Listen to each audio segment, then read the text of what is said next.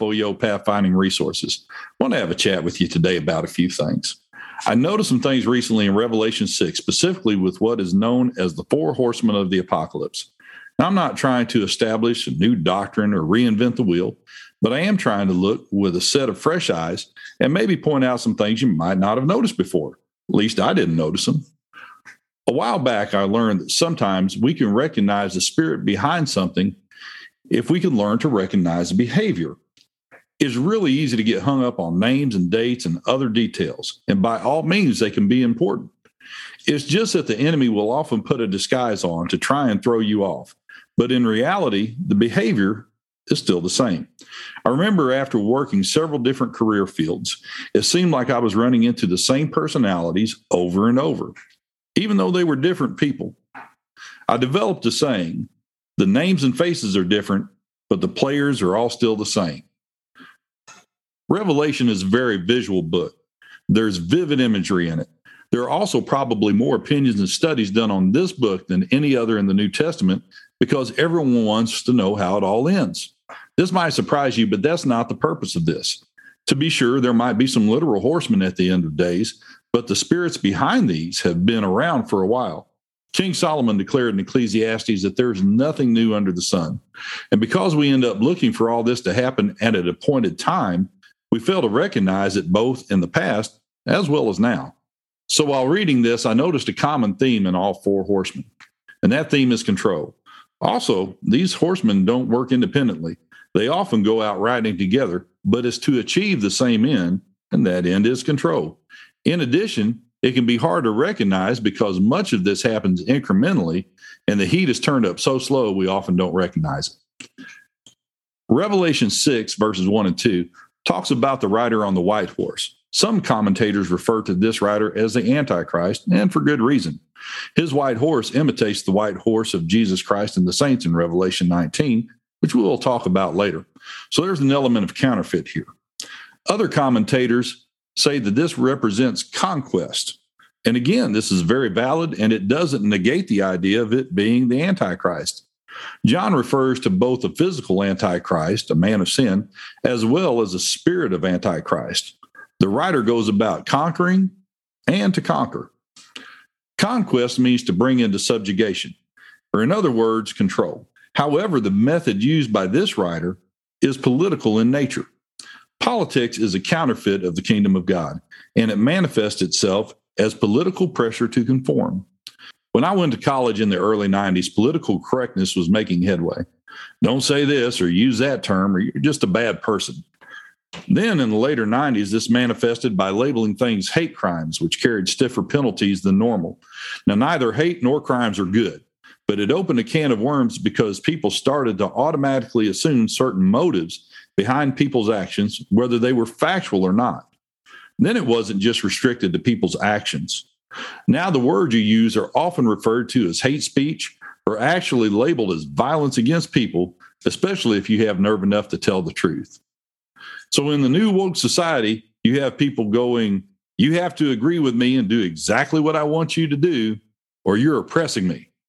And if you don't comply, there's a threat of being canceled, which merits the question Who's oppressing who? Verses three and four talk about the rider on the red horse, war, who takes peace from the earth so that people should slay one another. So we usually have no problem identifying this rider as war, and we all have an idea of what that looks like. However, the principle behind this is violence, and we can also see how violence on a smaller scale holds the same principle. I'm reading a book right now by Lieutenant Colonel Dave Grossman, and he reported that although the murder rate has stayed roughly the same over the last 30 or 40 years, the amount of attempted murder, domestic violence, and active shooter incidents have significantly increased. He mentions exposure to media violence as well as interactive experiences such as first person shooter games as contributors. However, the murder rate has stayed roughly the same, but only due to advancements in medical technology. So, what does this have to do with control? Well, if you can have an active shooter scenario, rather than address what goes on in someone's heart or head to make them do violence unto their fellow man, we usually simply just try and take away the tools and implements they used from people who haven't used them in that way. full scale war can have similar consequences. For those old enough to remember 9 11, it was quickly followed by the Patriot Act and then later on the Patriot Act 2, which really infringed on our right to privacy and opened up a door for digital surveillance. Now, how many rights are given up because there is an emergency? We ended up fighting in wars in two countries. We lost a lot of lives and a lot of good people. But there's a lot of people that made a lot of money off this too. So are we more free or less free after 9 11? Are we under more surveillance than we were before then? How long does it take you to get through an airport compared to 2000? New laws are being proposed because of the January 6th incident, which, when the video was released, didn't look like what they were saying it was. For those that know their history, this was very reminiscent of the Nazi Party burning down the Reichstag in 1933 and blaming it on the Jews. Hitler was sworn in four weeks later. Pearl Harbor was bombed on December 7th, 1941, and we were immediately at war. How many rights were suspended? I remember my grandparents talking about rationing and how businesses were commandeered by the government. So vehicles were hard to come by because the auto plants were turning out tanks and planes instead. 120,000 Japanese Americans were interred under Executive Order 9066. Brutal conditions. Then throw in the draft on top of all that. Yeah, war can definitely be a means of trying to control the masses. Horseman number three is seen in verses five and six. He rides upon the black horse and is referred to as famine or scarcity. He has a pair of scales in his hand, and he's declaring a higher price for goods. In modern times, this is called inflation. This can have natural causes or also be caused by interrupting or cutting off the supply chain. Now, things like this can be unintentional in cases like natural disasters, but it can also be engineered. And if it is, rest assured someone is making a buck as well as a power grab. Now, here's a couple questions. When mom and pop businesses are forced to close, what are your options? Who benefits? When big corporations in foreign countries start to buy up massive amounts of farmland and the family owned farm is driven out of business, is this producing more or less options for the average citizen? When I was a kid in 1985, there was a song called We Are the World. It was produced by an organization called USA for Africa. In Ethiopia, there had been a severe drought, which has caused big time famine. And that organization sent millions of dollars worth of food and grain to that country, and it rotted on the docks. That's engineered famine. More recently, the same thing happened in Haiti in 2008 after the earthquake. So here's another telltale sign that leads me to believe that the famine in Revelation is engineered. The price of basics like wheat and barley is raised and rationed out, but the oil and the wine, the luxury items, are left alone. So, who does this affect more, the average Joe or the select few? Horseman number four is found in verses seven and eight. He rides a pale horse and is named Death, and hell follows him. It also says that the authority is given to these horsemen to kill with the sword, with the pestilence, and wild beast. People will do a lot of things to keep from dying. Yet, as believers, death is not something we fear. We know where we're headed. I'd also like to point out that one of the methods used by this horseman is pestilence. All you need to do is turn on the news to see how this is being used as a means of control. We see new rules being imposed for our own good. And again, this is incremental. Two weeks to slow the spread has turned into where we're at now. And rather than cite a bunch of numbers to get us fact checked, I recommend that you go to the CDC website and look them up for yourselves. Take a look at the mortality rates.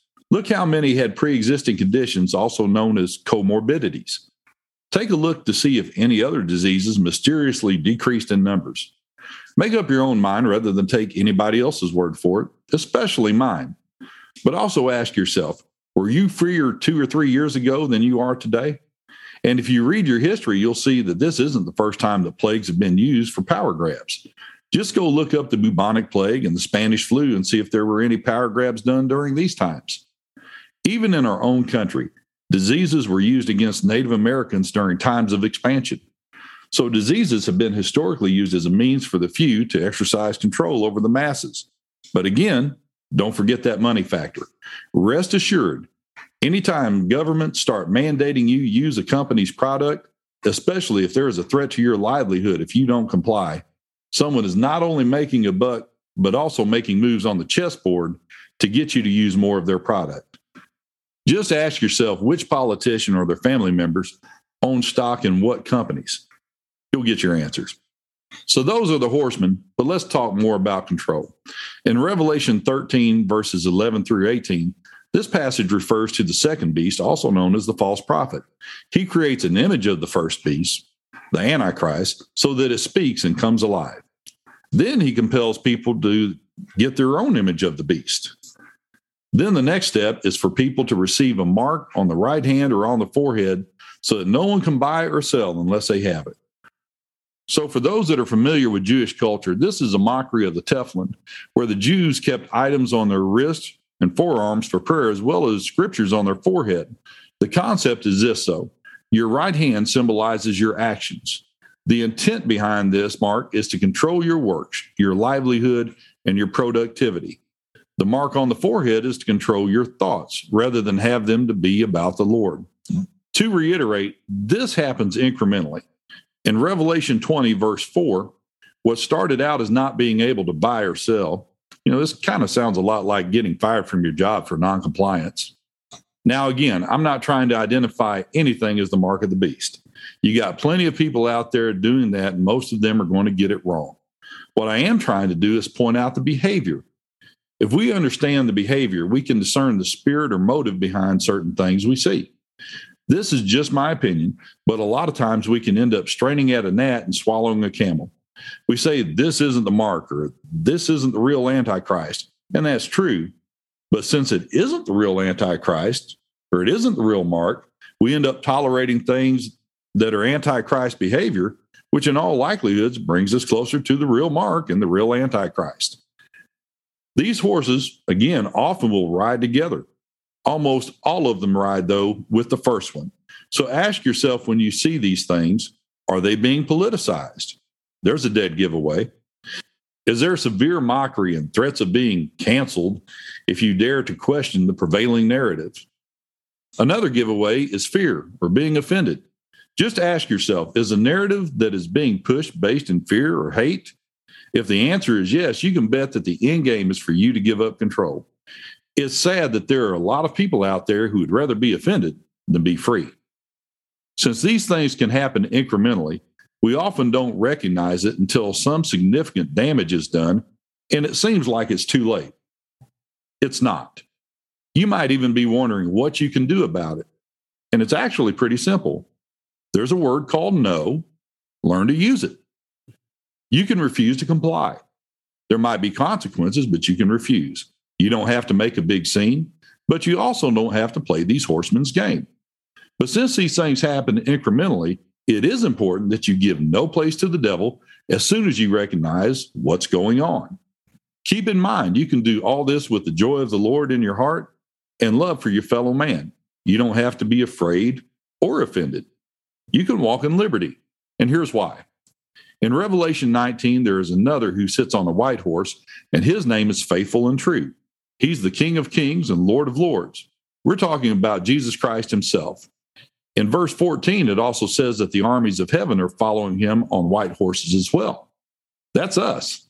The purpose is to make war and execute judgment on those that tried to subjugate and control the masses. When Jesus quotes Isaiah in Luke 4:18, he says that he came to preach deliverance to the captives and to set at liberty them that are bruised. So the warfare we are engaging in is one of deliverance and freedom. To sum it up, the book of Revelation is not just identifying spiritual entities, it is also identifying behaviors and methods of those seeking to control us or the few who try and subjugate and control the masses. It also identifies the source of our liberty, Jesus Christ. It explains how we are to work with him by walking in the liberty we have in Christ Jesus and being led by the Holy Spirit, and by helping others to do the same. Hope this makes you think and get into the word for yourself. This is C Dub for Wofoyo Pathfinding Resources. Time to mount up. Thanks for listening. We sincerely hope that this broadcast helps you to grow in the Lord. For more information, check us out at www.wofoyo.org or subscribe to this podcast on Spotify and Apple Podcasts. Remember, if you're going to grow, you got to Wofo Yo. Get in the Word for yourself.